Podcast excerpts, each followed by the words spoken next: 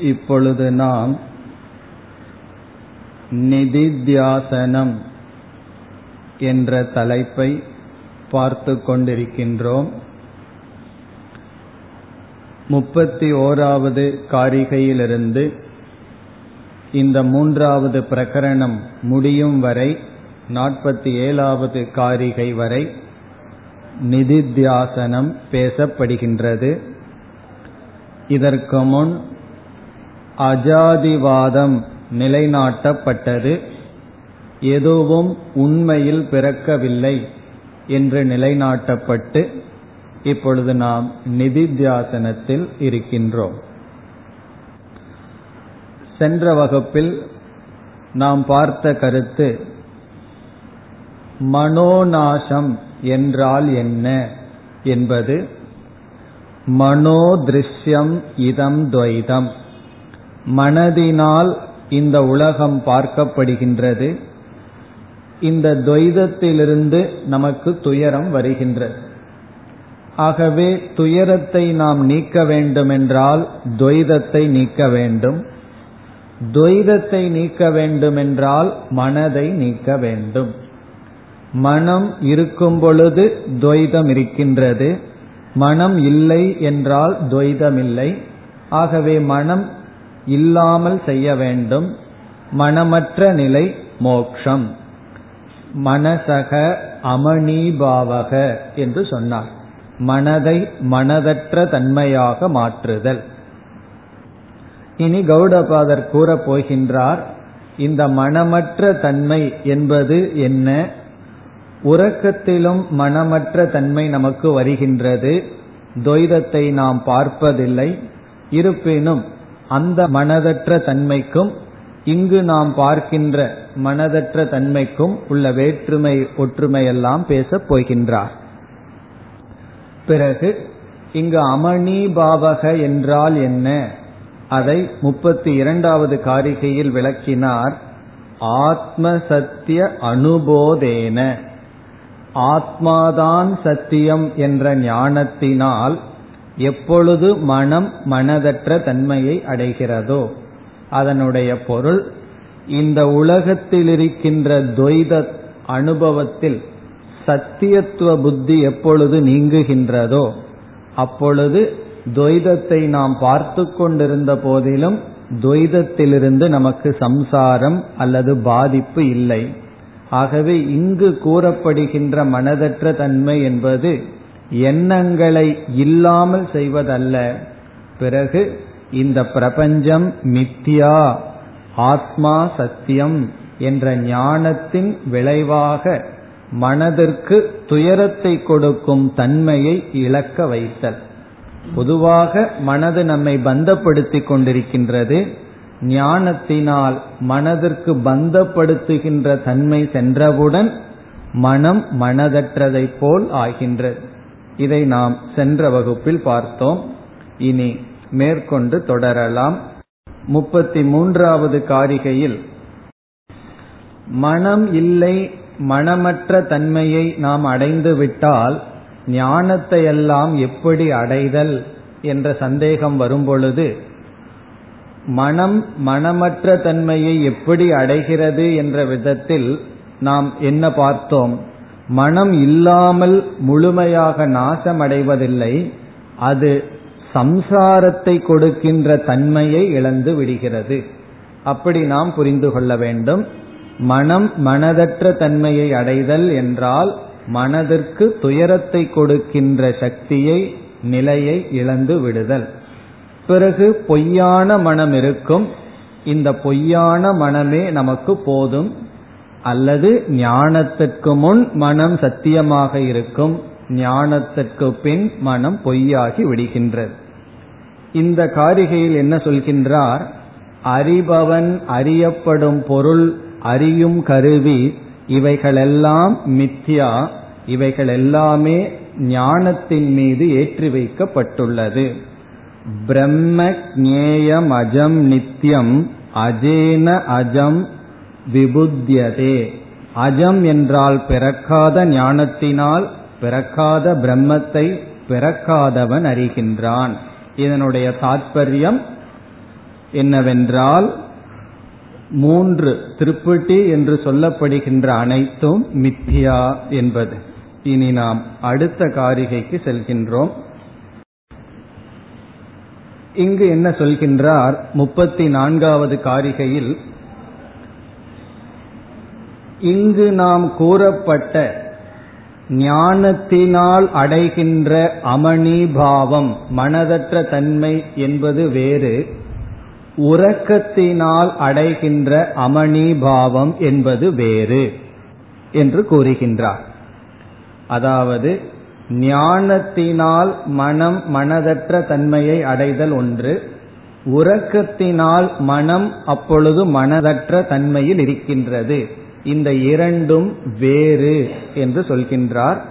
நிகிருகீதஸ்ய மனசக நிர்விகல்பஸ்ய தீமதக. தீமதக என்ற சொல் ஞானத்தை உடையவன். நிர்விகல்பஸ்ய என்றால் நிர்விகல்பமான ஞானத்தை உடையவனுக்கு நிர்விகல்பமான விஷயத்தை கொண்ட பிரம்ம ஞானத்தை உடையவனுக்கு நிகிருகீதஸ்ய மனசக யோகத்தினால் மனதை ஒழுங்குபடுத்தியவனுக்கு அப்படிப்பட்டவனுடைய அமணிபாவம் சக பிரச்சாரக விக்னேயக அப்படிப்பட்ட அமணிபாவத்தை தான் நாம் அறிய வேண்டும். சுஷுப்தே அந்யக உறக்கத்தில் அடைகின்ற அமணிபாவம் வேறு. பிரச்சாரம் என்றால் தன்மை. ஞானத்தினால் மனம் மனதற்ற நிலையை அடைகின்ற தன்மை வேறு உறக்கத்தினால் மனம் மனதற்ற தன்மையை அடைகின்றது வேறு. பிறகு எப்படியெல்லாம் ஒருவன் மனதற்ற தன்மையை அடைகின்றான் என்றால் இங்கு சொன்ன ஞானத்தினால் மனதற்ற தன்மையை அடைதல் ஒன்று உறக்கத்தினால் அடைதல் ஒன்று அல்லது யோகத்தினால் சமாதி என்று ஒரு அவஸ்தையில் மனம் அமைதியாக இருப்பது. இவ்விதம் மூன்று முறை இருக்கின்றது. ஒன்று உறக்கத்தில் ஒருவன் மனதற்ற தன்மையை அடைகின்றான். அதுவும் என்ன சொல்வார்கள்? பிராரப்தவசம் என்று சொல்வார்கள். உறக்கம் என்பது பிராரப்த கர்மத்தினுடைய இடைவெளி. ஒரு பிராரப்தம் முடிகிறது அடுத்த பிராரப்தம் துவங்குகின்றது இந்த இரண்டுக்கும் ஒரு இடைவெளிதான் உறக்கம். அந்த உறக்கத்தில் மனம் மனதற்ற தன்மையை அடைந்து நமக்கு சம்சாரத்தை கொடுப்பதில்லை. இது முதல் விதம். இரண்டாவது விதம் சில யோகிகள் ஹடயோகம் முதலிய விதவிதமான யோகத்தில் எண்ணங்களை எல்லாம் செயல்படுத்தாமல் நிறுத்தி வைக்கிறார்கள். இதை சமாதி ஜட சமாதி என்றெல்லாம் சொல்வார்கள். இங்கும் மனது மனதற்ற தன்மையை அடைகிறது. பிறகு மயக்கம் கோமா இவைகளையெல்லாம் நாம் உறக்கத்தில் சேர்த்து கொள்ளலாம். இவ்விதம் உறக்கத்தினாலும் அது முயற்சியின்றி வருவது பிறகு சமாதி யோக அபியாசத்தினால் வருவது மனதற்ற தன்மை. இங்கு சொல்லப்படுகின்ற அமணிபாவம் என்பது வேறு. என்று இந்த முப்பத்தி நான்காவது காரிகையில் என்ன சொல்கின்றார்? ஒரு ஜீவனுக்கு விதவிதமான நிலையில் மனதற்ற தன்மை வரும். அதனுடைய பொருள் மனம் மனதாக அப்பொழுது இருக்காது. அந்த சமயத்தில் இவனுக்கு துக்கம் இருக்காது. அது எப்பொழுது என்றால் உறக்கத்தில் சமாதியில் பிறகு இங்கு சொல்லப்படுகின்ற ஞானத்தினால். இங்கு பிரச்சாரக விக்னேயக என்று சொல்றார். பிரச்சாரம் என்றால் தன்மை. இங்கு சொல்லப்படுகின்ற மனதற்ற தன்மை அறியப்பட வேண்டும். காரணம் அது உறக்கத்திலிருந்தும் வேறானது சமாதியிலிருந்தும் வேறானது என்று மட்டும் இந்த காரிகையில் குறிப்பிடுகின்றார். இனி அடுத்த காரிகையில் என்ன சொல்கின்றார்? உறக்கத்தில் இருக்கின்ற மனதற்ற தன்மைக்கும் இங்கு சொல்லப்படுகின்ற மனதற்ற தன்மைக்கும் என்ன வேறுபாடு? என்று சொல்கின்றார். அதுதான் முக்கியம். நமக்கு மனதற்ற தன்மை வேண்டும். அது உறக்கத்திலும் கிடைக்கின்றது என்றால் சுலபமாக உறங்கி விடலாம். ஆகவே உறக்கத்தில் அல்லது சமாதியில் ஒருவன் மனதற்ற தன்மையை அடைகின்றான். பிறகு ஞானத்தினால் இங்கு சொல்லப்படுகின்ற மனதற்ற தன்மை ஒருவன் அடைகின்றான். இந்த இரண்டுக்கும் வேறு என்ன என்பதை முப்பத்தி ஐந்தாவது காரிகையில் குறிப்பிடுகின்றார். அது என்ன என்றால் நாம் இப்பொழுது உறக்கம் மயக்கம் கோமா இதெல்லாம் ஒரு பகுதியாகவும் பிறகு யோக அபியாசத்தில் சமாதியினால் வருகின்ற மனதற்ற தன்மையையும் ஒரே கேட்டகரியில் நாம் இப்பொழுது எடுத்துக் கொள்கின்றோம். சமாதியினாலும் உறக்கத்தினாலும் வருகின்ற மனதற்ற தன்மை. அப்பொழுது மனம் எப்படி இருக்கும் என்றால் அஜான வாசனையுடன் அது உறங்கிக் கொண்டு இருக்கும். மனம் அஜானத்துடனும் வாசனைகளுடனும் உறங்கிக் கொண்டு இருக்கும் அஜான வாசனைகளுடன். பிறகு இங்கு சொல்லப்படுகின்ற மனம் அஜானத்துடன் உறங்கிக் கொண்டு இல்லை பிறகு அறிவால் ஒடுக்கப்பட்டதாக இருக்கின்றது. அறிவால் ஒடுக்கப்பட்டு உறங்காமல் இருப்பது ஞானத்தினால் அடைகின்ற அமணிபாவம் உறக்கத்தினால் அடைதல் என்பது அது பீஜ அவஸ்தையில் இருக்கின்றது. அஜானத்துடன் வாசனைகளுடன் கூடி இருக்கின்றது. பிறகு ஒரு சந்தேகம் நமக்கு வரலாம்.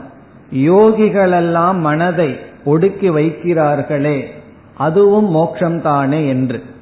அங்கு எப்படி புரிந்து கொள்ள வேண்டும் என்றால் யோகிகள் மனதை ஒரு விதமான அறிவை அடைந்து அந்த அறிவுடன் ஒடுக்குகிறார்கள். பிறகு மீண்டும் கர்ம வாசனையினால் கர்ம வசத்தினால் மனம் விழித்து கொண்டால் எந்த அறிவுடன் அவர்கள் சமாதியில் இருந்தார்களோ அதே அறிவுடன் தான் மீண்டும் மேலே வருவார்கள். இப்போ ஒருவருக்கு சமஸ்கிருத ஞானம் நல்லா படிச்சிருக்கார். அந்த சமஸ்கிருத ஞானத்தோட ஒரு யோகி சமாதிக்கு போறார். எழுந்தா அந்த சமஸ்கிருத ஞானத்தோட தான் எழுந்திருப்பார். வேற ஞானம் தமிழ் பிரெஞ்சு இப்படிப்பட்ட ஞானம் எல்லாம் புதுசா வந்திருக்கார். எப்பொழுது? சமாதியிலிருந்து வந்தால் புதிய ஞானம் உற்பத்தி ஆயிருக்கார். ஒரு யோகியானவன் இந்த உலகம் சத்தியம் இந்த உலகம் உண்மை என்ற ஞானத்துடன் மனதை ஒடுக்கி இருக்கின்றான். விழித்தவுடன் பிறகு எந்த ஞானத்துடன் விழிப்பான்? இந்த உலகம் சத்தியம் இந்த உலகம் உண்மை என்ற ஞானத்துடன் விழிப்பான். இந்த உலகம் சத்தியம் என்ற ஞானத்துடன் இந்த உலகத்திற்குள் சென்றால் ஒவ்வொரு விவகாரமும் நமக்கு ராகத்வேஷத்தை கொடுக்கும். இது உண்மை என்று உள்ள போனோம்னா ஒவ்வொரு டிரான்சாக்சன் ஒவ்வொரு விவகாரமும் நம்மை துக்கப்படுத்தும். இது ஒரு பொய் இது வெறும் தோற்றம் என்ற ஞானத்திற்குள் இந்த உலகத்தில் விவகாரம் செய்தால் அது ஒவ்வொரு விவகாரமும் லீலா அல்லது விளையாட்டு அல்லது துக்கத்தை கொடுக்காது. ஆகவே யோகியானவன் எந்த அறிவுடன் மனதற்ற தன்மைக்கு செல்கிறானோ அதே அறிவுடன் தான் விழிப்பான். பிறகு யோகிக்கு மனதற்ற தன்மையை அடையும் பொழுது பலர் மீது வெறுப்பு இருந்திருக்கும். விழிக்கும் பொழுதும் அதே வெறுப்புடன் விழிப்பான் பல பொருள் மீது அவனுக்கு விருப்பம் இருந்திருக்கலாம். விழிக்கும் பொழுதும் அதே விருப்பத்துடன் விழிப்பான். ஆனால் இங்கு சொல்லப்படுகின்ற அமணிபாவம் என்பது இவன் தனக்குள் செல்வதல்ல இந்த உலகத்தையே அறிவால் நீக்கிவிட்டான். அதைத்தான் இங்கு கூறுகின்றார் லீயதேகி சுஷுப்தே தது. அந்த மனமானது ஆழ்ந்த உறக்கத்திலும் சமாதியையும் நாம் இங்கு சேர்த்து கொள்ள வேண்டும். சமாதியிலும் அஜானத்துடன் உறங்கிக் கொண்டு இருக்கின்றது. இப்ப மனம் மனதற்ற தன்மையை எப்படி அடைகிறது? உறங்கிக் கொண்டு இருக்கின்றது. அப்பொழுது நமக்கு துயரம் இல்லை. அதை நாம் ஏற்றுக்கொள்கின்றோம். ஆழ்ந்த உறக்கத்துல துயரம் இல்லை. ஆனால் அது அஜான வாசனைகளுடன் உறங்கிக் கொண்டிருக்கின்றது. நிகிருஹீதம் நலியதே நிகிருஹீதம் என்றால் அறிவினால் ஒடுக்கப்பட்ட மனம் உறங்கவில்லை. ஆகவே இங்கு நாம் கூறுகின்ற மனதற்ற தன்மை உறங்காமல் அது உறங்கிக் கொண்டிருக்கிறது. இதத்தான் தமிழ்ல தூங்காமல் தூங்கி என்றெல்லாம் சொல்வார்கள். தூங்காமல் தூங்கி. அதனோட அர்த்தம் என்ன? தூங்கி என்று சொல்லும் பொழுது சம்சாரத்தை கொடுப்பதில்லை என்று பொருள். தூங்காமல் என்றால் அது உறக்கத்தை போல் உறங்கிக் கொண்டு இல்லை.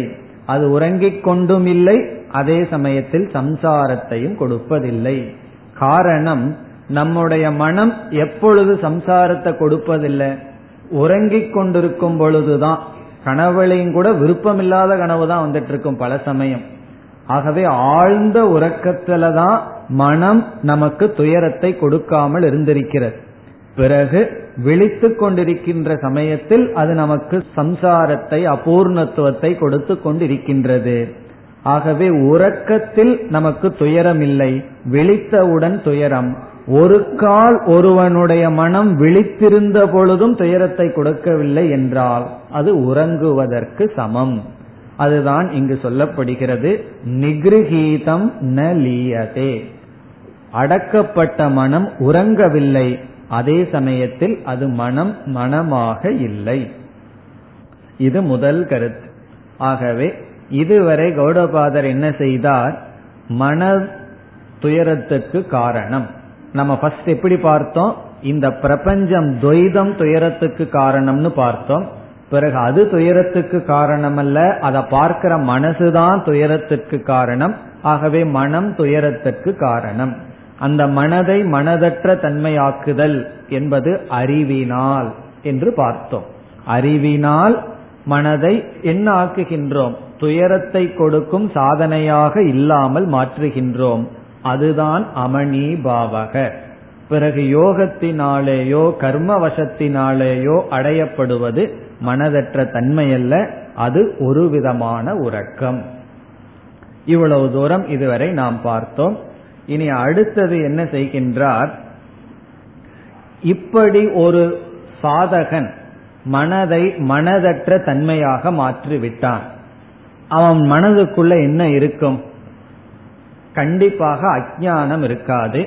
காரணம் என்ன? அஜானம் இருந்தால் அவனுக்கு அமணிபாவத்தை அடைந்திருக்க முடியாது. அவனுக்கு ஞானம் இருந்திருக்கும். எதை பற்றிய ஞானம் இருந்திருக்கும் என்றால் பரம்பொருளை பற்றி பிரம்ம ஞானம். ஆகவே அவனுடைய மனதுல பிரம்ம ஞானம் இருக்கு. பிரம்ம ஞானத்துடன் இந்த உலகத்தை அவன் பார்க்கின்றான். ஒருவர் சொன்னார் இந்த உலகத்தை பகவான் எப்படி படைச்சிருக்கார்ங்கிறத யாராலும் பார்க்க முடியாது. காரணம் என்னன்னா இந்த உலகத்தில் இருக்கிற பொருள் எப்படி இருக்குதுங்கிறத நீ பார்க்கல. பகவான் உலகத்தை எப்படி படைச்சிருக்காருன்னா நீ எப்படி இருக்கிறையோ அப்படி பார்க்கிற மாதிரி உலகத்தை படைத்துள்ளார். இப்போ பகவான் எப்படி உலகத்தை படைச்சிருக்கார்? நீ எப்படி இருக்கிறையோ அதற்கு தகுந்தாற்போல் இந்த உலகம் தெரிகிற மாதிரி படைச்சிருக்கார். அதனால பகவான் படைச்ச உலகத்தை யார் பார்ப்பார்கள்னா பகவான பார்ப்பவர்கள் தான் பார்க்க முடியும். இப்ப ஞானியினுடைய மனசுல என்ன இருக்கும்? பிரம்மன். அந்த பிரம்ம ஞானத்தோட உலகத்தை பார்த்தா உலகம் முழுவதும் பிரம்மமயம். ஆகவே இதற்கு பிறகு சில காரிகைகளில் கௌடபாதர் சொல்றார் ஞானியினுடைய மனதும் பிரம்மனும் ஒன்றுதான். இப்ப ஞானியினுடைய லட்சணமும் பிரம்மத்தினுடைய லட்சணமும் ஒன்று என்று இரண்டையும் கலந்து பேசுகிறார். இதுவும் ஒரு நல்ல கருத்து. ஞானி வேறு பிரம்மன் வேறு அல்ல. இப்ப ஞானியினுடைய மனசுல என்ன இருக்கோ அதுதான் பிரம்மனுடைய சொரூபம். இப்ப நம்முடைய லட்சணமும் பிரம்மத்தினுடைய லட்சணமும் ஒன்றாக சொல்கிறார். இந்த இடத்துல நம்முடைய நம்முடைய மனதினுடைய லட்சணம். காரணம் என்ன? மனதில் பிரம்மன் அந்த மனதுடன் இந்த உலகத்தை பார்த்தால் அவன் பிரம்மமயமாக பார்ப்பான். அதை கூறுகின்றார் ததேவ நிர்பயம் பிரம்ம. ததேவ என்றால் நிகிருகீதம் மனம் மனக. அடக்கப்பட்ட மனமே நிர்பயமான பிரம்மன். இப்ப பிரம்மனும் நம்ம மனசும் ஒன்றுதான். இப்ப எதையும் எதையும் கௌடபாதர் ஐக்கியப்படுத்துறார். அமணிபாவத்தை அடைந்த மனதும் பிரம்மனும் ஒன்றுதான். பிறகு எப்படிப்பட்ட பிரம்ம? நிர்பயம் பிரம்ம பயமற்ற பிரம்மனாக இருக்கின்றது. ஞானாலோகம் சமந்ததக. ஞானாலோகம்னா அவன் ஞான இங்கும் எங்கும் இருக்கின்றான். காரணம் என்ன? இந்த ஞானத்தோட உலகத்தை பார்க்கும் பொழுது இந்த உலகம் வேறு விதமாக இருக்கும். இனி அடுத்த காரிகையிலும் இதே கருத்தை முதலில் கூறுகின்றார். இப்பொழுது முப்பத்தி ஆறாவது காரிகைக்கு வருகின்றோம். இங்கும் ஞானியினுடைய மனமும் பிரம்மஸ்வரூபமும் ஒன்று என்று முதல் பகுதியில் கூறுகின்றார். அஜம் அனித்ரம் அஸ்வப்னம். இதெல்லாம் பிரம்மத்துக்கு லட்சணம். மூன்று வார்த்தையை கூறுகின்றார். ஒன்று அஜம் இனி ஒன்று அநித்ரம் மூன்றாவது அஸ்வப்னம். அஜம் என்றால் பெறப்பட்டது பெறப்பட்டது எது? பிரம்மன் பெறப்பட்டது இப்பொழுது ஞானியினுடைய மனமும் பெறப்பட்டதாக இருக்கின்றது. பிறகு அநித்ரம் என்றால் உறக்கமற்றது. அஸ்வப்னம் என்றால் கனவற்றது. இதெல்லாம் பிரம்மத்தினுடைய லட்சணம். பிரம்மத்துக்கு பிறப்பில்லை உறக்கமில்லை கனவில்லை. நமக்கு கனவு வர்றது போல பிரம்மத்துக்கும் கனவு வருமான்னு சில பேருக்கு சந்தேகம் வந்துடும் அப்படி கனவு கண்டா எதை அந்த பிரம்மம் பார்க்கும்னா? அதற்கு கனவும் இல்லை உறக்கமும் இல்லை பிறப்பும் இல்லை. இந்த மூன்று வார்த்தை எதை குறிக்கின்றது? கனவு வேணும் என்றால் சூக்ம சரீரம் வேணும். உறக்கம் வேணும்னா காரண சரீரம் வேணும். பிறப்பு வேணும்னா என்ன வேணும்? ஸ்தூல சரீரம் வேணும். பிறகு பிறப்புங்கிறது யாருக்கு? நம்முடைய ஸ்தூல சரீரத்துக்கு. நம்முடைய பெற்றோர்கள் நம்முடைய மனதை படைக்கவில்லை. நம்ம மனது ஏற்கனவே இருக்கு. அந்த மனதுக்கு ஸ்தூல உடலை கொடுத்துள்ளார்கள். ஆகவே பிறப்பு என்பது எப்பொழுதும் ஸ்தூல உடலுக்குத்தான். இப்ப அஜம் என்ற சொல் ஸ்தூல சரீரம் அற்றது. அனித்ரம் என்ற சொல் காரண சரீரம் அற்றது. அஸ்வப்னம் என்ற சொல் சூக்ம சரீரம் அற்றது. காரணம் காரண சரீரத்தில் இருக்கிறது தான் உறக்கம். சூக்ம சரீரம் மட்டும் செயல்படுவது கனவு ஸ்தூல சரீரத்துக்கு பிறப்பு. இந்த மூன்று பிரம்மத்துக்கும் இல்லை ஞானிக்கும் இல்லை. இப்ப அஜம் அனித்ரம் அஸ்வப்னம். இப்ப அனித்ரம்ங்கிற இடத்துல அவித்யா ரகிதம் அறியாமையற்றது. யார்? பிரம்மன் அது மட்டுமல்ல ஞானியும். பிறகு அடுத்தது இந்த ஒரு முதல் வரி மிக முக்கியமான வரி. எல்லாத்தையும் சொல்லி விடுகின்றார். அஜமனித்ரம் அஸ்வப்னம் அனாமகம் அரூபகம். இந்த வேர்ல்ட் ஜெகத்தையே நம்ம நாம ரூபம்னு சொல்லி விட்டுறோம். இந்த உலகமே என்னன்னா சப்தமும் ரூபமும் நாம ரூபம்தான் இந்த பிரம்மன் அல்லது ஞானி எப்படிப்பட்டவன்னா அநாமகம். அவருக்கு பெயர் கிடையாது. அரூபகம். ரூபமும் இல்லை.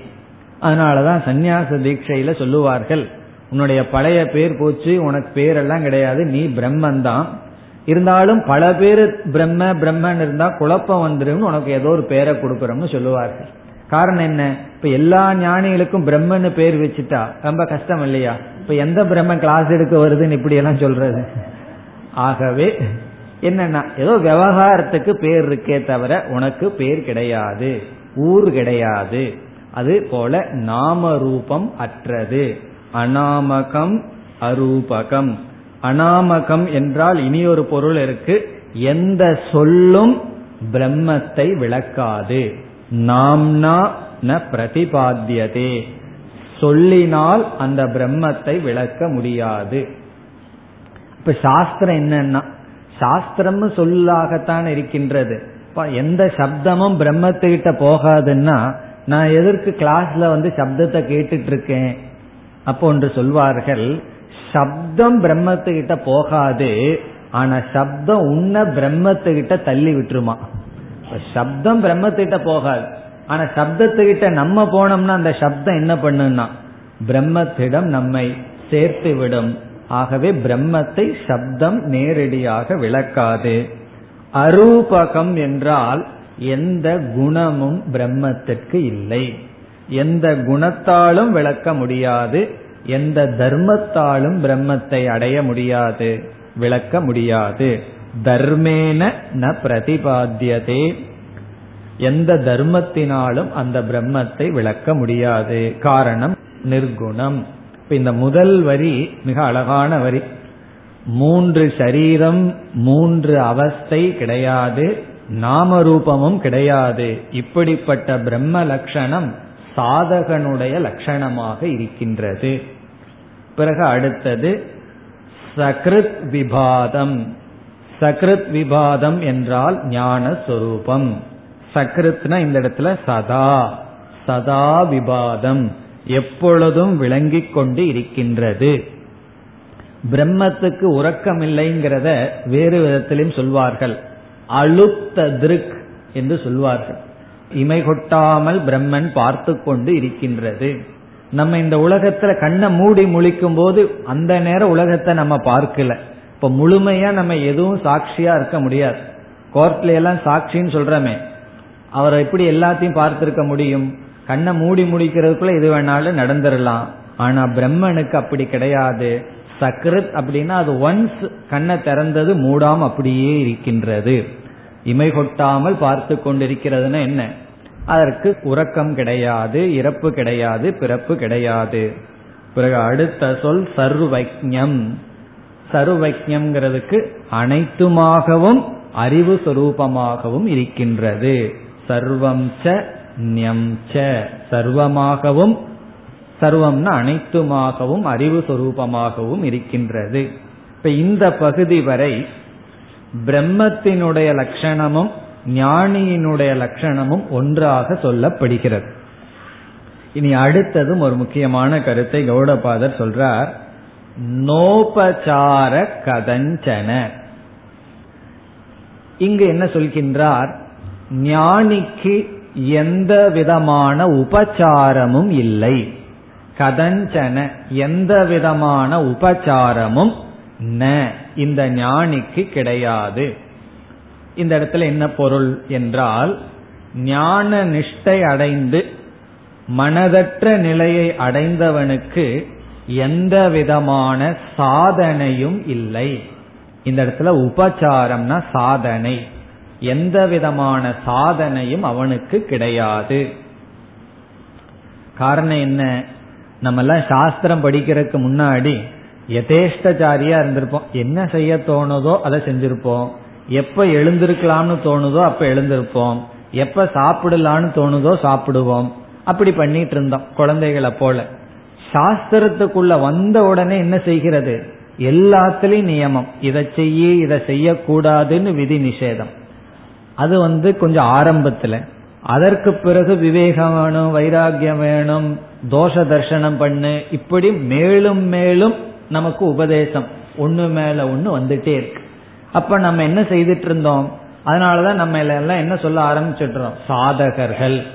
சாதாரண இருந்த ஆசாமி என்ன ஆயிட்டார்? சாதகன். சாதகன்னா ஏதோ ஒரு சாதனையை நம்ம செய்து கொண்டே இருப்போம். கர்மயோகம்னு சொல்றோம் பிறகு உபாசனை ஜபம் அதற்கு பிறகு சிரவணம். அது மட்டும் போதாது மனநம். மனநம் பண்ணால மட்டும் போதாது நிதித்தியாசனம் பண்ணணும். இப்படி நம்ம வந்து சொல்லிக்கொண்டே இருக்கின்றோம். ஒரு சாதனையும் பண்ணாம இருந்த ஒரு ஜீவன் சாஸ்திரத்தினுடைய பிடிக்குள்ள வந்து என்ன ஆயிட்டான்? சாதனை மேல் சாதனை செய்து கொண்டே இருக்கின்றான். அதனாலதான் கட்டோபனிஷத்துல ஸ்ரேயஸ்ச பிரேயஸ்ச மனுஷ்யமேதகிற இடத்தில் சௌ சம்பரீத்திய விவினக்தி தீரகன்னு சொல்லப்பட்டு அங்கு என்ன சொல்லப்பட்டுள்ளது? ஸ்ரேயஸும் பிரேயஸும் ஒரு மனுஷனை பந்தப்படுத்துகின்றது. சினீதக ஸ்ரேயஸும் நம்மை பந்தப்படுத்துது பிரேயஸும் நம்மை பந்தப்படுத்துகின்றது. எப்படின்னா ஒருவனுக்கு லௌகிக சுகத்தை அனுபவிக்கணும்னு ஆசை இருந்தா அந்த ஆசை அவனை அதற்கு தகுந்த சாதனையில் பந்தப்படுத்துகின்றது. சும்மா தூங்கிட்டு இருக்கணும் அப்படின்னா ஒரு பிரச்சனை இல்லை. ஏதாவது அடையணும்னு சொன்னா அதற்கு தகுந்த சாதனையில் அவன் பந்தப்படுத்தப்படுகின்றான். பிறகு மோக்ஷத்தை வேணும் ஸ்ரேயஸ் வேணும்னா அவனும் அதற்கு தகுந்த சாதனையில் பந்தப்படுகின்றான். அப்ப ரெண்டு விதமான பந்தம். இன்பத்தை வேண்டுபவர்கள் அதற்கு தகுந்த சாதனையில் பந்தப்படுகிறார்கள். ஸ்ரேயஸை நாடுபவர்கள் நன்மையை நாடுபவர்கள் அதற்கு தகுந்த சாதனையில் பந்தப்படுகிறார்கள். இப்ப நம்மளுடைய கேள்வி ஒரு ஜீவன் கடைசி வரைக்கும் ஸ்ரேய சாதனையிலேயே இருந்தாகணுமா? அல்லது இந்த சாதனைகளை எல்லாம் விட்டு ரிலாக்ஸா எப்பாவது உட்கார முடியுமா? அதற்கு இங்கு பதில் சொல்கின்றார் கௌடபாதர். என்னன்னா ஞான நிஷ்டை அடைந்தவுடன் அவனுக்கு ஒரு சாதனையும் கிடையாது. நோபச்சார கதஞ்சன. இதை நம்ம எப்ப எடுத்துக்க கூடாது? ரொம்ப தூரத்துக்கு முன்னாடி எடுத்துக்க கூடாது. சாதனையெல்லாம் செய்து ஞான நிஷ்டை அமணிபாவத்தை யார் அடைந்தார்களோ அவர்களுக்கு எந்த விதமான சாதனைகளும் விதிகளும் இல்லை. நிதித்தியாசனம் பண்ணணுங்கிறதும் கூட கிடையாது. காரணம் என்னன்னா அவர்கள் சித்தர்கள் சாத்தியத்தை அடைந்து விட்டார்கள். விதவிதமான கர்மமும் கிடையாது தியானமும் கிடையாது சமாதியும் கிடையாது. ஒரு விளக்காசிரியர் சொல்றார் கர்ம உபாசனம் சமாதி இது போன்ற எந்த சாதனையும் அவர்களுக்கு கிடையாது. சரி அதெல்லாம் வேண்டாம் சமதமாதிகள் எல்லாம் வேணுமே. மன கட்டுப்பாடு இந்திரிய கட்டுப்பாடு இதெல்லாம் வேண்டுமே என்றால் அந்த சாதனையும் அவர்கள் செய்ய வேண்டியதில்லை. அப்ப அவர்களுக்கு சமதமாதி எல்லாம் வேண்டாமா என்றால் அது அவர்களுடைய சொரூபமாக இருக்கின்றது. இப்ப எந்த சாதனைகள் ஒரு காலத்தையாவது பிடிச்சுக்கணும் அதற்குன்னு சில ஏதாவது ஒரு பொருள்கள் இருக்கும் நடந்து பழகிறது.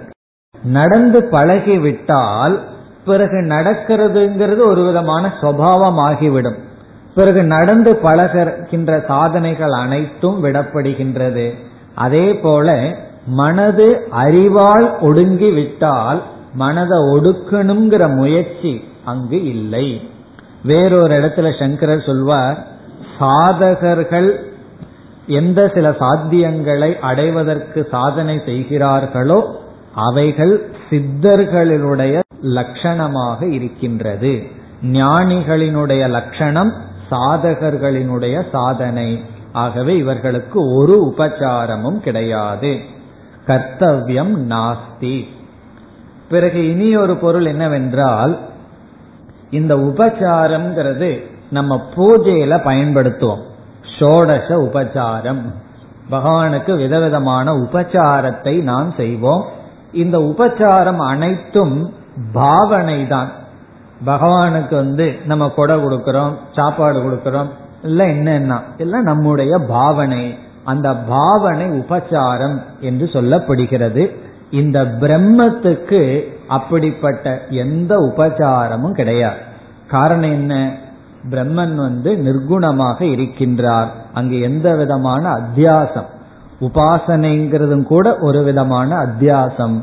அந்த அத்தியாசத்தை நம்ம தெரிஞ்சு செய்யறோம். அதனால அது அத்தியாசம்னு சொல்வதில்லை. காரணம் என்ன? நம்முடைய முன்னேற்றத்திற்காக செய்வது. அப்படிப்பட்ட உபச்சாரம் ஞானிக்கும் இல்லை பிறகு பிரம்மத்திற்கும் கிடையாது. எந்த விதமான எக்ஸ்டர்னல் இன்டர்னல் விதி சாஸ்திரம் அவனுக்கு கொடுக்காது என்பது இங்கு பொருள். மீண்டும் இதை கௌடபாதர் விளக்கப் போகின்றார். இந்த ஞானியினுடைய செயலை இனி நாம் அடுத்த காரிகைக்கு வருகின்றோம். முப்பத்தி ஆறில் இரண்டு கருத்து சொன்னார். பிரம்ம லட்சணமும் ஞானி லட்சணமும் ஒன்று. பிறகு ஞானிக்கு எந்த விதியும் கிடையாது. எந்த கடமையும் கிடையாது. இப்ப அந்த நிலையை அடையணும் அடையணும்னு நம்ம முயற்சி பண்ணணும். அதற்கு முன்னாடி எத்தனையோ விதிகளுக்கு நாம் உட்படுகின்றோம். இனி முப்பத்தி ஏழாவது காரிகையில் மீண்டும் பிரம்மத்தினுடைய லட்சணமும் ஞானியினுடைய லட்சணமும் ஒன்றாகவே பேசுகின்றார். பிரம்மத்துக்கு என்ன லட்சணமோ அதே லட்சணம் தான் ஞானிக்கும். முதல் பகுதியில் சொல்கின்றார் சர்வ அபிலாப விகதக. சர்வ அபிலாப விகதக. அபிலாபக என்றால் வாக்கரணம். நம்முடைய வாக் நம்முடைய வாய் சர்வ அபிலாப விகலக என்றால் அனைத்து கர்மேந்திரியங்களும் அற்றவன் பாஹ்யேந்திரிய ரகிதக. இந்திரியம் ஞானிக்கும் கிடையாது பிரம்மத்திற்கும் கிடையாது. அபிலாப விகதக. வெளி இந்திரியங்கள் அற்றவன். இதனுடைய அர்த்தம் என்ன? ஒரு பொருள் நம்மிடம் இருக்கா இல்லையா? எதை வச்சு சொல்லணும் என்றால் அந்த பொருள் மீது அபிமானம் இருந்தா அந்த பொருள் நம்மிடத்தில் இருக்கு. ஒரு பொருள் மீது அபிமானம் இல்லைன்னா அந்த பொருள் நம்மிடம் இல்லை. ஏன்னா ஞானத்துக்கு வந்த உடனே எல்லாத்தையும் துறந்து விடணும்னு சொல்றோம். சிலதைத்தான் ஸ்தூலமா துறக்க முடியும் சிலதை ஸ்தூலமா துறக்க முடியாது. அப்ப நம்ம மனதுல சர்வ பரிகிரக தியாகம் எப்படி பண்றது என்றால் இதுதான் ஒரு நியதி. ஒரு பொருள் என்னிடத்துல இருக்கு இல்லைங்கிறது எதை வச்சுன்னா அதில் மீது எனக்கு அபிமானம் இருந்தா அது என்னிடத்தில் இருக்கு. இப்ப நான் வந்து ஒரு பொருளை ஒருவருக்கு தானமா கொடுக்கறேன். ஒரு டேப் இருக்காடுற ஒருவருக்கு கொடுத்துறேன்னு வச்சுக்குவோமே அதற்கு பிறகு அதை பத்தியே அவர்கிட்ட பேசிட்டு இருக்க ஒழுங்கா வச்சிருக்கிறியா? நீயே வச்சிருக்கிறியா? ஒழுங்கா ஓடுதா? இப்படியே கேட்டுட்டே இருக்கிறன்னா அந்த பொருள் என்னுடையதுதான். அவருக்கு வந்து இவர்கிட்ட ஏன் வாங்கணும் அப்படிங்கிற ஒரு சங்கடம் வர்ற அளவுக்கு சில பேர் கேட்டு விடுவார்கள். அதனாலதான் ஒருத்தர்கிட்ட வாங்குறதுக்கு முன்னாடி அவர் கொடுக்கிறாரான்னு தெரிஞ்சுட்டு வாங்கணும். இல்ல கொடுக்கற மாதிரி கொடுத்துட்டு அதுல அபிமானம் வச்சிருக்காருன்னா அது நம்ம கிட்ட இல்லாம இருக்கிறது நல்லது. சில பொருள் நம்ம இடத்துல இருந்தும் அதன் மீது அபிமானம் இல்லை அப்படின்னா அந்த பொருள் இருந்தும் இல்லாததற்கு சமம். அப்படி நம்ம கிட்ட வாக்குங்கிறது இருக்கா இல்லையா? அது எப்படி தெரிஞ்சுக்கிறதுனா அதுல அபிமானம் இருந்ததுன்னா அது இருக்கு. அபிமானம் இல்லைன்னா அது இல்லை. சிலதெல்லாம் நம்ம விட்டு போறதுக்கு முன்னாடி கொஞ்சம் அதிக அபிமானத்தோடு இருந்துதான் போகும். சதாசிவ பிரம்மேந்திரர் வந்து ரொம்ப சாஸ்திரம் படிச்சுட்டார். பிறகு அவருடைய குருனுடைய அருகில இருந்தார். யாரு வந்தாலும் குரு கிட்டே அனுப்ப மாட்டார். தானே அவரிடத்துல பேசி விசாரம் பண்ணி எல்லா விதமான தர்க்கம் எல்லாம் பேசி அனுப்பிச்சு விடுவார். யார் அவர்கிட்ட நெருங்க முடியாது. அவ்வளவு தூரம் தர்க்கம் மீமாம்சை ஞானம். காலையிலிருந்து சாயந்தரத்து வரைக்கும் ஒவ்வொருத்தருகிட்டையும் விசாரம் பண்றது ஆர்கியூ பண்றதுதான் வேலை. பிறகு ஒரு நாள் குரு சொன்னாராம் நீ எப்பதான் இந்த வாயை மூடுவியோ? அப்படின்னாராம். இதுதான் குரு சொன்ன வார்த்தை. அது அவருக்கு மகா வாக்கியம் மாதிரி பட்டது. அதற்கு பிறகு பெரிய மௌனி மகா மௌனி ஆயிட்டாராம். அப்ப என்ன ஆச்சுன்னா சர்வ அபிலாப ரஹிதாக இப்ப ஞானி என்ன ஆனார்னா அப்படி அந்த வாக் இந்திரியத்துல அதிக அபிமானம் இருந்ததுன்னா அது மட்டும் கொஞ்சம் எக்ஸ்ட்ரா டைம் செயல்பட்டுட்டே இருக்கும். ஏன்னா அதுல தானே அபிமானம். அப்படி எதுல அபிமானம் இருக்கோ அது என்னுடையது. அபிமானம் இல்லாததற்கு பிறகும் சில பேர் ஏதோ ஒரு கேள்வியை கேட்கறாங்க வேற வழி இல்லாம பேசியாகணும்னு பேசினோம்னா அது இருந்தும் இல்லாதது. அப்படி ஞானிக்கும் எந்த இந்திரியம் கிடையாது. அது இருக்கு அவருக்கு அபிமானம் இல்லை அதே போல பிரம்மத்திற்கும் எந்த இந்திரியங்கள் கிடையாது. இப்ப சர்வ அபிலாப ரகிதக இப்ப வாக்கே எனக்கு இல்லைன்னு ஒரு ஞானி நினைக்கும் பொழுது பிறகு நான் ஏன் இதை சொன்னேன் அப்படின்னு அவர் துக்கப்படுவாரோ? பல சமயம் நம்ம ஏன் துக்கப்படுறோம்? ஏதாவது பேச வேண்டாததை பேசிடுவோம். நினைச்சிட்டே இருப்போம். அவன் வரப்போறான். வந்தா இதை நான் கேட்க கூடாது பேசக்கூடாதுன்னு தியானம் பண்ணிட்டு இருப்போம் வந்த உடனே அதை மறந்துடுவோம். அதையவே பேசுவோம். ஏன்னா அதை பேசக்கூடாதுன்னு நினைச்சிட்டு இருக்கிறோம் அல்லவா? அதனால அதுதான் மனசுல இருக்கும். அப்ப அதையவே பேசுவோம். பிறகு என்ன வச்சுவோம்? இவ்வளவு நாளா படிச்சு ஒரு பிரயோஜனம் இல்லையே. எதை பேசக்கூடாதுன்னு நினைக்கிறனோ அதைத்தானே பேசுறேன். இதையும் வேறொரு இடத்துல விசாரம் செய்கிறார்கள். இது ஏன் வருது அப்படின்னா இந்த விவேகத்துக்கு மேல வாசனைக்கு சக்தி இருக்கான். அந்த வாசனை வெளிப்படும் பொழுது அந்த நேரத்துல விவேகத்துக்கு பவர் இல்லை. அதனாலதான் விவேக அபியாசம் ஞானாபியாசம் தேவைன்னு சொல்ற அப்படியெல்லாம் ஒருவன் துயரப்பட்டுட்டு இருப்பான். ஆனா ஞானிக்கு அந்த துயரம் இல்லை. காரணம் என்ன? இந்த வாயே என்னுடையது இல்லைன்னா அதுல இருந்து ஏதாவது சப்தம் வந்ததுன்னா அதுவும் என்னுடையது அல்ல. இனி அடுத்தது என்ன? சர்வ சிந்தா சமுத்திதக. சர்வ சிந்தா சமுத்திதக என்றால் அந்த கரண ரகிதக.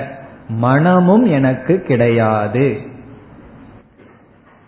இந்த இடத்துல சிந்தா என்ற சொல்லுக்கு புத்தி என்று பொருள். சமுத்திதக என்றால் ஃப்ரீபுரம் ரகிதக. எல்லா விதமான சிந்தனையும் அற்றவன். எனக்கு மனம் இல்லை.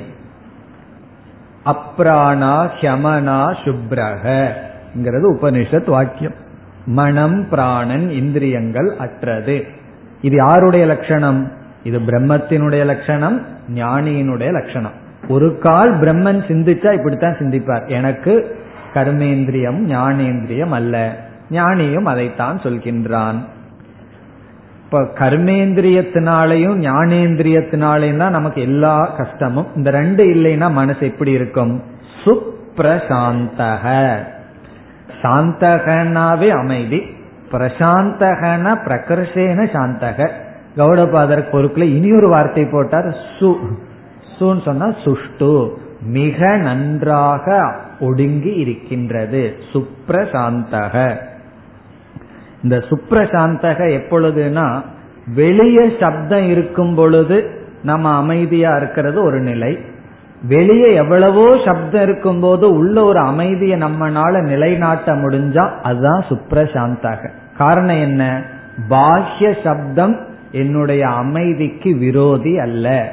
நான் அந்த பாக்ய சப்தத்தை பார்க்கின்ற பரம்பொருள் அல்லது பார்க்கின்ற சைத்தன்யமாக இருக்கின்றேன். காரணம் என்ன? எந்த சப்தமும் என்னை தொந்தரவு செய்யாது. இந்த ஞானம். நான் ஒரு இடத்துல போயிருந்த இடத்துல ஃபேன் வந்து கொஞ்சம் சத்தம் போட்டுட்டு இருந்தது. அப்போ அமைதியா உட்காரும் போது என்ன சப்தம் இருக்கும்? ஃபேன் சப்தம் இருக்கு. பிறகு வந்து அதுக்கு பக்கத்துல போர் போட்டாங்க. அந்த நாலு மணி நேரம் சப்தம் உங்களுக்கு தெரியும் எப்படி இருக்கும் ஒருவர் வந்து கேட்டார் இந்த நாலு மணி நேரம் சப்தம் உங்களை கொஞ்சம் டிஸ்டர்ப் பண்ணுச்சா அப்படின்னு. ஏன்னா இந்த போர் போடும்போது நாலு மணி நேரம் ரொம்ப சப்தம் இருந்தது. நான் சொன்னேன் இல்லை எனக்கு இந்த நாலு மணி நேரம் என்ன ஹெல்ப் பண்ணுச்சுன்னா ஃபேன் சத்தத்தை கேட்காம ஹெல்ப் பண்ணுச்சு. நாலு மணி நேரம் என்னோட ரூம் ரொம்ப காமா இருந்தது. அதுல இருந்து நான் அவருக்கு என்ன சொன்னேன்? ஃபேனை கொஞ்சம் ரிப்பேர் பண்ணுங்க. என்ன ஃபேனை ரிப்பேர் பண்ணுங்கன்னு நான் வந்த உடனே குறை சொல்றார் அப்படின்னு தோணிடும் இல்ல இந்த சப்தம் வந்து எனக்கு ரொம்ப உதவியா இருந்தது. ஹேண்ட் சப்தத்தை கேட்காம பாதுகாத்துச்சுன்னு சொன்னா என்ன அர்த்தம்? அது எல்லா சப்தத்துக்கும் நம்ம சாட்சியா இருக்கணும். எந்த சப்தத்தினாலையும் நம்ம டிஸ்டர்ப் ஆக கூடாது நான் வேதாந்தம் படிச்சுடனே மைண்ட் வந்து சென்சிட்டிவ் ஆகும். யாராவது வீட்டுல சத்தம் போட்டா ஏன் சத்தம் போடுறாங்க? அப்படி வரக்கூடாது. அப்படி வந்ததுன்னா நம்ம சாதகன். அப்படி வரல அப்படின்னா சித்தக சுப்ரசாந்தக சகிருத் ஜோதிகி. சகிருத் ஜோதிகி என்றால் எப்பொழுதும் சைத்தன்ய சொரூபம். இவன் எப்பொழுதும் ஞான சொரூபமாக இருப்பவன்.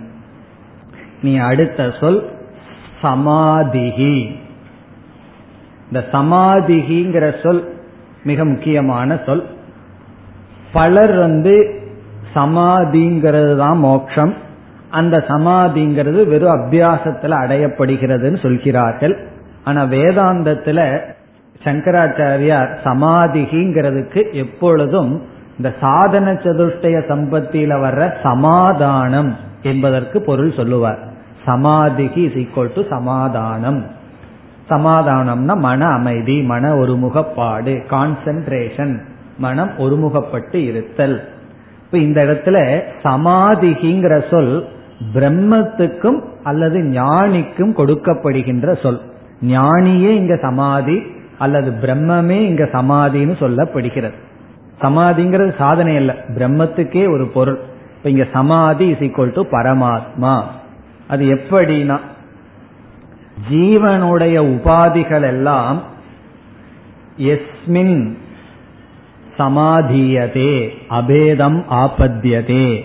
ஜீவ உபாதிகளெல்லாம் அல்லது துவைதங்களெல்லாம் எதனிடத்தில் தன்னுடைய இருப்பை இழந்து விடுகிறதோ. அது சமாதி.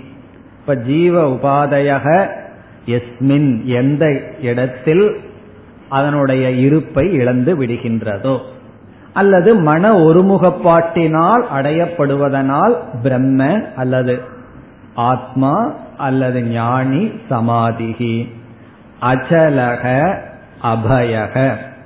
அச்சலமாகவும் அபயமாகவும் இருக்கிறது. யார்னா பிரம்மனும் அபயம் ஞானியும் அபயம். ஞானியினுடைய மனதும் அபயம். அச்சலக. அச்சலகன அவிக்கிரியக செயலற்றதாக அமைதியாக இருக்கிறது. இப்ப இந்த முழு காரிகையில் பிரம்ம ஞானி இருவருக்கும் ஒரே லட்சணம். இனி அடுத்த முப்பத்தி எட்டாவது காரிகைக்கு வந்தால் நோபசார கதஞ்சனன்னு சொன்னதை விளக்குகின்றார். இதற்கு முந்தைய காரிகையில் ஞானிக்கு ஒரு டியூட்டியும் கடமையும் இல்லை என்று சொன்னார். அதை இங்கு விளக்குகின்றார். ஞானிக்கு எந்த கர்த்தவியமும் இல்லை. செய்ய வேண்டியது ஒன்றும் இல்லை. இப்ப எப்ப நம்ம மோட்சத்தை அடைஞ்சோம்? அதெல்லாம் சில பேர்த்துக்கு டெஸ்ட் பண்ணணும்னு ஆசை. நம்ம எவ்வளவு தூரம் போயிருக்கோம்? எப்ப மோட்சத்தை அடைஞ்சிட்டோம்? ஏன்னா மோட்சத்தை அடைஞ்சதுக்கு அப்புறம் ஒருவர் சொன்னார் நான் வந்து ஞானத்தை அடைஞ்சிட்டேனா இல்லையான்னு தெரிஞ்சுக்கணும்னு ரொம்ப ஆசையா இருக்குன்னார். நான் அவரிடம் கேட்டேன் ஏன் அவ்வளவு ஆசைன்னு? ஒரு கால் ஞானத்தை நான் அடைஞ்சிட்டேன்னு வச்சுக்குவோமே அதுக்கப்புறம் கிளாஸுக்கு வந்துட்டு இருக்கிறது வேஸ்ட் தானே. அதனால எனக்கு தெரிஞ்சிட்டேன்னா அப்பவே நிறுத்திக்கலாமேனா எப்படி ஞானத்தை அடைகிறது அப்படி அவர் அவர்களுக்கு தெரிஞ்சுக்கணும் எப்ப நான் மோட்சத்தை அடைஞ்சிருக்கேன்? ஏன்னா அதற்கப்புறம் அதை செய்யறது வேஸ்ட் தானே. இங்கு மோக்ஷத்தை நம்ம அடைஞ்சிட்டோம் அப்படிங்கிறதுக்கு என்ன லட்சணம் என்றால் நம்மால செய்ய வேண்டியது ஏதாவது இருக்கான்னு நினைச்சு பார்க்கணும். கர்த்தவியம். இது என்னால செய்யப்பட வேண்டும். இது என்னுடைய டியூட்டி அப்படின்னு ஏதாவது இருக்கான்னு பார்க்கணும். இப்படி ஏதாவது ஒன்னு இருந்தா மோட்சத்தை அடையவில்லை. மோட்சத்தை அடையணுங்கிற எண்ணம் இருந்தாலும் கூட நம்ம மோட்சத்தை அடையல. மனசுல செய்ய வேண்டியது ஒன்றுமே இல்லை. அந்த நிலை மனதுக்கு எப்ப வருதோ அப்ப என்னன்னா செய்ய வேண்டியதெல்லாம் நம்ம செய்து முடித்து விட்டோம். அதுதான் இங்கு சொல்லப்படுகிறது. நம்ம செய்ய வேண்டிய அனைத்தையும் சாஸ்திரம் ரெண்டா பிரிக்குது. நம்ம என்னென்னலாம் பண்ணிட்டு இருக்கிறோமோ காலையில எழுந்ததிலிருந்து உறங்க போற வரைக்கும் அல்லது அதுக்கு அடுத்த நாள் எழுந்திருக்கிற வரைக்கும் எல்லா நேரமும் நம்ம செய்யறத சாஸ்திரம் ரெண்டா பிரிக்கிறது. ஒன்று ஹானம் இனி ஒன்று உபாதானம். ஹானம் ஒன்று உபாதானம் இனி ஒன்று. ஹானம் என்றால் நீக்குதல் விட்டு விடுதல் உபாதானம் என்றால் எடுத்துக் கொள்ளுதல். ஹானம் உபாதானம். எந்த காரியத்தை பண்ணாலும் இந்த ரெண்ட பண்ணுவோம். ஒரு வாழைப்பழம் சாப்பிட்றதா இருந்தாலும் என்ன பண்ணுவோம்? இந்த ரெண்டையும் பண்ணுவோம். கொஞ்சம் பாதி அந்த தொல்லிய ஹானம் பண்ணுவோம். உள்ள இருக்கிறத உபாதானம். சில இயற்கை வைத்திய ஆளுக அந்த ஒண்ணுதான் பண்ணுவார்கள். உபாதானம். தொல்லியோட சாப்பிட்ற ஆளுகள்லாம் உண்டு. எந்த காரியத்தை எடுத்தாலும் ஒன்னா நம்ம நீக்கிட்டு இருப்போம். அழுக்க நீக்குவோம். பிறகு வேற போடுவோம். காலையில குளிக்கும் போது அழுக்க நீக்கிறோம். பிறகு வந்து பவுடர் எல்லாம் போட்டுக்கிறோம். அது என்னன்னா உபாதானம். இப்போ ஒன்ன எடுத்துக்கொள்ளுதல் ஒன்ன நீக்குதல். நம்ம வாழ்க்கை இப்படி போயிட்டே இருக்கு. அதே போல ஆசுரி சம்பத்தை ஹானம் பண்ணணும் தெய்வீ சம்பத்தை உபாதானம் பண்ணணும். நல்ல குணங்களை எல்லாம் எடுத்துக்கணும் தீய குணங்களை எல்லாம் நம்ம நீக்கணும். இப்ப இங்க என்ன சொல்ற இந்த ஞானிக்கு ரெண்டும் கிடையாது. கிரகோ ந தத்திர ந உற்சர்க கிரக அப்படின்னா உபாதானம் வாங்கிக்கிறது. உத்சர்க அப்படின்னா நீக்குதல். ஹானம் இந்த ரெண்டும் பிரம்மனிடத்திலும் இல்லை ஞானியிடத்திலும் இல்லை. கிரகமும் கிடையாது உற்சர்க்கமும் கிடையாது. அப்ப என்னன்னா ஒரு கர்த்தவியமும் அங்கு இல்லை. இப்பொழுது நான் உடல் நான் மனம்னு நினைக்கும் பொழுதுதான் உடலுக்கு ஹானம் உற்சர்க்கம் தேவைப்படுது. மனதுக்கு ஹானம் உற்சர்க்கம் தேவைப்படுகிறது. கிரகமும் உற்சர்க்கமும் எப்பொழுது தேவைப்படுகிறது? உடலுக்கும் மனசுக்கும் தேவை. உடல் மன நான் நினைச்சிட்டு இருக்கிற வரைக்கும் இந்த இரண்டும் என்ன வேணுமோ அதை நான் செய்துட்டு இருக்கணும் பிறகு அந்த இடத்தில் பிரம்மனாக நான் இருக்கும் பொழுது பிரம்மனாகிய எனக்கு நீக்கத்தக்கதும் இல்லை எடுத்துக்கொள்ளத்தக்கதும் இல்லை. தத்ர தத்ர என்றால் பிரம்மனிடத்தில் அல்லது ஞானி இடத்தில். இப்ப ஞானிக்கும் பிரம்மத்திற்கும் இந்த இரண்டும் கிடையாது. அப்ப அவர் உடல் இருக்கிற அழுக்க நீக்கவே மாட்டாரான்னா விவகாரத்தில் அது நடக்கின்றது. பிறகு அவருடைய மனதிற்குள் இல்லை. ஹான உற்சர்க்கம் இல்லை. பிறகு சிந்தா எத்திர ந வித்யதே. சிந்தா பிரம்மத்தை குறித்த சிந்தையும் இல்லை. பிரம்மத்தையே நினைச்சிட்டு இருக்கணும் இது ஒரு பயம் வந்துடும் இந்த தத்துவமசி தத்துவமசி அல்லது அகம் பிரம்மாஸ்மின்னு நினைச்சிட்டே இருக்கணுமா? ஒரு நிமிஷம் அகம் பிரம்மாஸ்மிங்கிறத நினைக்காம போயிட்டா சம்சாரம் வந்துருமான்னு ஒரு பயம் நமக்கு வந்துடலாம் இந்த கிளாஸ நினைச்சிட்டே இருக்கணுமா? அப்படியே அபியாசம் பண்ணிட்டே இருக்கணுமா? ஏதாவது யாராவது வந்து அந்த எண்ணத்தை மாத்தி விட்டுட்டாங்கன்னா என்ன ஆயிரும் சம்சாரம் வந்துருமோ? சிந்தா எத்திரன வித்தியதே சிந்தையும் அங்கு இல்லை. வேற ஏதாவது சிந்தை வரும்போது அகம் பிரம்மாஸ்மிங்கிற ஞானம் வரணும். சிந்தை இல்லாத பொழுது அங்க என்ன தேவையில்லை? அகம் பிரம்மாஸ்மி என்பது. ஆகவே சிந்தையும் அங்கு செல்லாது. அதாவது பிரம்மனிடத்துல எந்த சிந்தையும் செல்லாது. ஹானமும் இல்லை உற்சர்க்கமும் இல்லை. காரணம் என்ன என்றால் இரண்டாவது வரையில் சொல்றார் ஆத்மசம்ஸ்தம் ததா ஞானம். அவனுடைய ஞானம் வந்து ஆத்மாவிடத்தில் பொருந்தி இருக்கின்றது. இப்ப நம்முடைய எல்லா முயற்சியும் அனாத்மாவில் இருக்கிற ஞானத்தை எடுத்து ஆத்மாவில வைக்க வேண்டித்ததுதான். இப்ப ஆத்ம சம்ஸ்தம் அவனுடைய ஞானம் வந்து ஆத்மாவில் இருக்கின்றது. விஷயம் இல்லாத காரணத்தினால் ஆத்மஸ்வரூபமாக இருக்கின்றது. பிறகு அஜாதி சமதாம் கதம். அஜாதி சமதாம்கதம் மனம் சமநிலையை அடைகின்றது பெறப்பட்டதாக இருக்கின்றது. இந்த மோக்ஷத்திற்கு பிறப்பு இல்லை.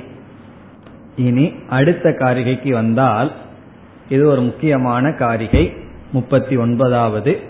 இங்கு என்ன சொல்கின்றார்? இந்த ஆத்ம ஞானத்துக்கு புதிதான ஒரு பெயர் கௌடபாதர் கொடுக்கின்றார். என்ன பெயர்? அஸ்பர்ஷ யோகோ வை நாம. அஸ்பர்ஷ யோக ரொம்ப அழகான பெயர். இதெல்லாம் நிதித்தியாசனத்துக்கு பயன்படுகின்ற சொற்கள். அஸ்பர்ஷ யோக அஸ்பர்ஷம் ஸ்பர்ஷம் என்றால் தொடுதல்.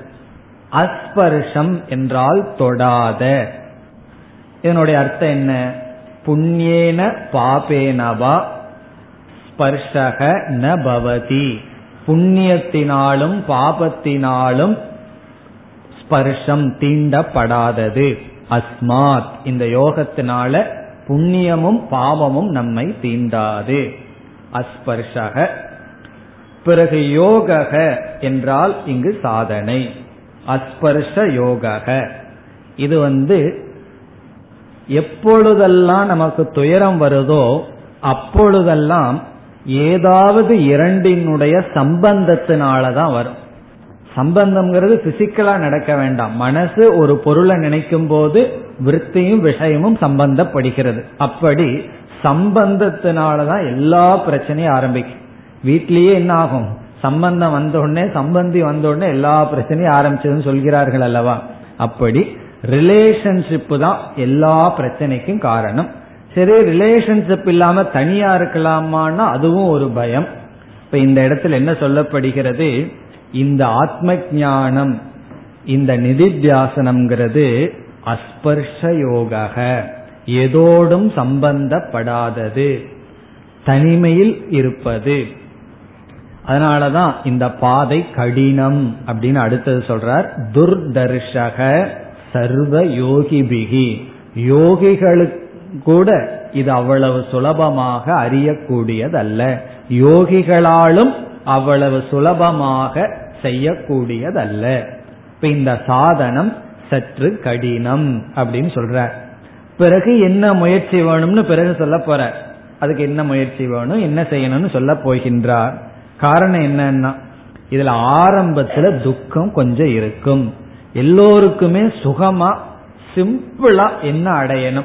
எல்லாத்துக்கும் இந்த சிம்பிளிஃபைடு தேவைன்னு சொல்கிறார்கள். நேர் பாதையே யாருக்கும் வேண்டாம். குறுக்கு பாதை பைபாஸ் ரோடு தான் எல்லாத்துக்கும் வேணும். ஆகவே இங்கெல்லாம் அந்த ரோடெல்லாம் கிடையாது. ஒரே ஒரு ரோடு தான். அதுவும் லெஸ் டிராவல்டு அந்த ரோடு வந்து குறைவானவர்கள் பயணம் செய்கின்ற பாதை. மிக மிக கடினம் என்று இந்த ஆத்ம ஞானத்துக்கு அல்லது முழு வேதாந்தத்துக்கு இவர் கொடுக்கிற பேர் அஸ்பர்ஷ யோக இந்த அஸ்பர்ஷ யோகம்ங்கிற வார்த்தை எதை குறிக்கின்றதுன்னா இந்த ஞானம் இந்த யோகம் எதோடும் சம்பந்தப்படாதது. புண்ணிய பாவத்தோடும் சம்பந்தப்படாத யோகம். இது அவ்வளவு சுலபம் அல்ல. பிறகு மேலும் சில கருத்துக்களை கூறுகிறார். அடுத்த வகுப்பில் பார்ப்போம். ஓம் போர் நமத போர்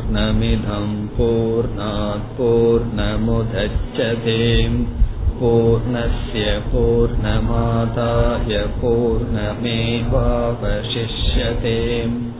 ॐ शान्ति शान्ति शान्तिः